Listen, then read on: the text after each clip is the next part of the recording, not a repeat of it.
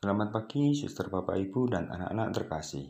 Marilah kita dengarkan sabda Tuhan dan tekun menjalankannya. Demi nama Bapa dan Putra dan Roh Kudus. Amin. Allah Bapa yang Maha Kudus, kami bersyukur kepadamu karena Roh Kudus yang telah kau curahkan ke dalam diri kami.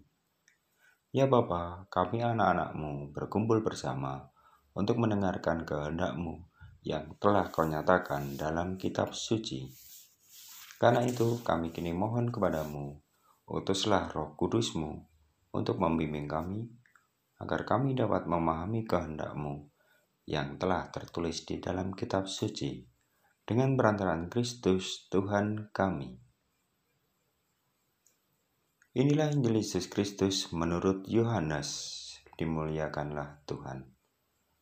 Pada hari pertama minggu itu, pagi-pagi benar ketika hari masih gelap, Pergilah Maria Magdalena ke kubur itu, dan ia melihat bahwa batu telah diambil dari kubur. Tetapi Maria berdiri dekat kubur itu dan menangis. Sambil menangis, ia menyenguk ke dalam kubur itu.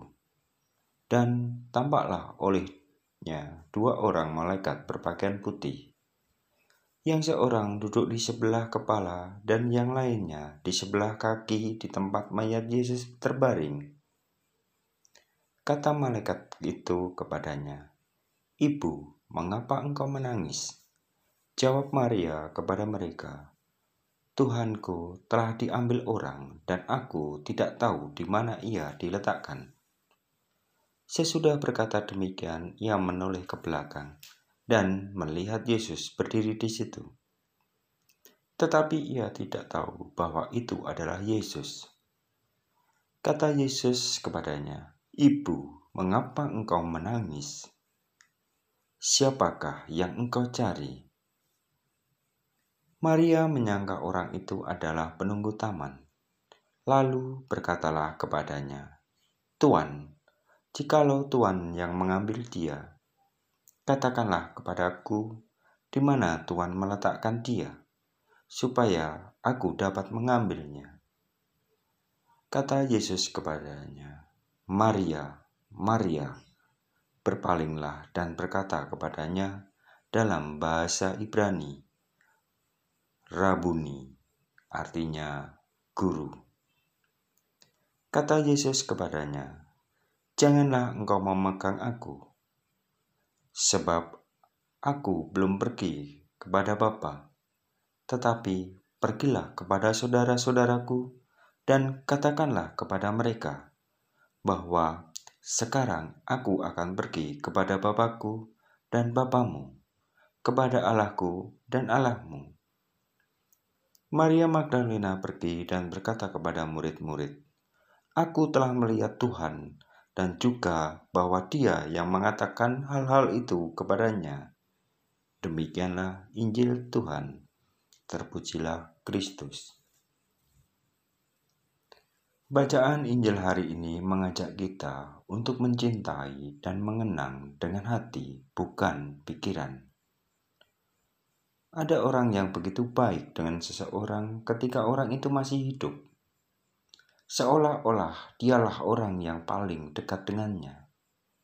Namun ketika mati, jangankan didoakan, diurus kematiannya saja tidak. Sementara ada orang yang selama ini sama sekali tidak perhatian, bahkan cenderung melupakan. Tetapi ketika orang itu mati, seolah-olah dialah yang paling dekat dengannya. Ia bisa menangis meraung-raung Sedihnya begitu mendalam. Padahal selama hidup, ia sama sekali tidak memberikan perhatian. Tangisannya tidak akan mampu membangkitkan orang yang sudah mati. Belajar dari Maria Magdalena, marilah kita memberikan perhatian kepada orang-orang yang ada di sekitar kita, baik ketika masih hidup maupun setelahnya. Perhatian itu akan sangat berdaya guna ketika kita memberikan masih dalam keadaan sama-sama hidup. Percuma saja kita menangis meraung-raung ketika ada orang mati, Namun, selama dia menderita menjelang kematiannya, kita tidak bisa berbuat apa-apa. Sangatlah terpuji apabila kita memberikan perhatian kepada orang yang sudah meninggal. Namun, jauh lebih berbudi ketika selama masih hidup kita memberikan perhatian yang baik dan lebih. Demikianlah renungan singkat hari ini. Tuhan memberkati kita semua. Marilah berdoa. Allah Bapa yang Maha Baik, kami bersyukur kepadamu atas kepercayaan yang telah kau berikan pada kami. Semoga kami dapat setia menjaga panggilan dan melaksanakan tugas perutusan. Hadirlah di sini, terangilah hati kami, agar sabda kehidupanmu meresap dalam hati kami. Bukalah mata hatiku untuk melihat Engkau yang bersemayam di setiap peristiwa hidup dan di dalam setiap pribadi sesama manusia.